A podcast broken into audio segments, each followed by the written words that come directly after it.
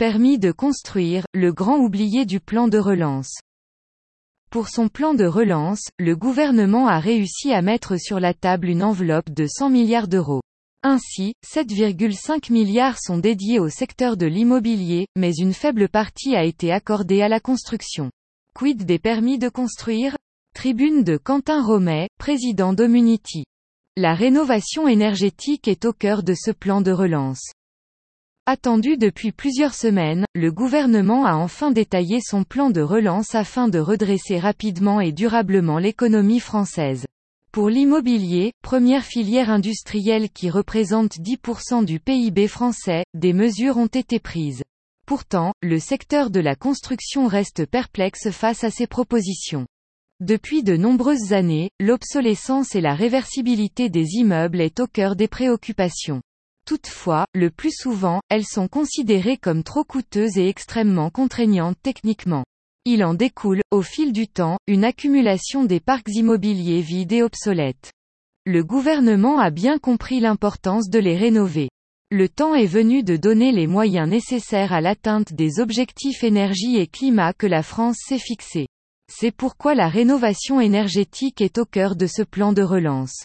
Quid de la construction et des permis de construire? Pour le secteur de la construction, deux mesures ont été décidées. La première concerne la réhabilitation de terrains en friche. Recycler des friches à un coût. Pourtant elle représente 120 millions de M2 sur tout le territoire soit 1.1 fois la ville de Paris. Dans ces conditions, le gouvernement a décidé de consacrer un fonds de 300 millions d'euros pour soutenir les entrepreneurs souhaitant réhabiliter ces surfaces. La seconde est une aide directe aux collectivités délivrant des permis de construire. 350 millions d'euros sont affectés afin de favoriser la construction de 50 000 logements en zone dense. Sur le papier, l'idée est bonne, mais la réalité est loin d'être aussi belle. En effet, la crise sanitaire a mis au ralenti les services d'urbanisme et a fait chuter la délivrance des permis de construire. Il faut dire qu'ils étaient déjà bloqués à cause des municipales. Avant le confinement, certaines grandes villes mettaient déjà plusieurs mois pour examiner les demandes. Depuis la crise sanitaire les délais se sont encore allongés. Les promoteurs n'ont de cesse de le répéter, il y aura une perte de 100 000 logements neufs en 2020. Toutefois, cet encouragement auprès des élus dont nous ne connaissons pas encore les conditions d'obtention de financement n'est pas suffisant. En effet, il est primordial de dématérialiser la délivrance des permis de construire pour accélérer le processus. Il faut à tout prix éviter le chômage pour bon nombre de Français. Ce sont 100 000 emplois qui sont menacés à court terme dans la filière. Accélérer la numérisation de la délivrance des permis de construire. L'ancien ministre, Julien de Normandie, avait fait la promesse d'accélérer la numérisation des actes d'urbanisme. Son ministère s'était engagé à accompagner les collectivités ayant besoin d'assistance dans le passage à cette numérisation. L'initiative est bonne, mais quelques mois après ces annonces et l'arrivée d'une nouvelle ministre, Emmanuel Vargon, rien ne semble changer. En effet, cela peine toujours à se concrétiser. Pourtant ce n'est pas faute de lancer des appels à instruire plus vite les permis de construire. En effet, il est nécessaire de relancer le secteur économique de la construction et de lutter contre la pénurie de logements.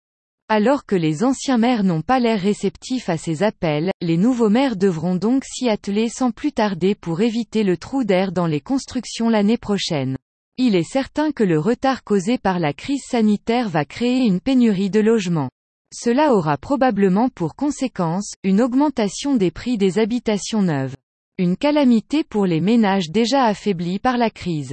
La crise sanitaire aura permis de mettre en évidence le principal problème du logement neuf, sa pénurie. Car il serait faux de prétendre que la filière du logement neuf allait parfaitement bien avant. Pourtant le gouvernement ne semble pas se rendre compte de l'envergure du problème.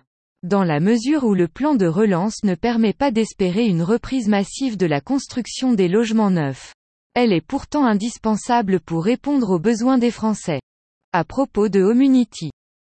Créé en septembre 2014 par trois entrepreneurs, Quentin Romet, Arnaud de Vergy et Charles Tetto, Homunity est une plateforme de crowdfunding destinée à financer la promotion immobilière résidentielle et tertiaire, ainsi que la rénovation d'ensembles immobiliers. Depuis son lancement en 2014, Omunity a financé 220 projets pour plus de 145 millions d'euros investis et 45 programmes remboursés.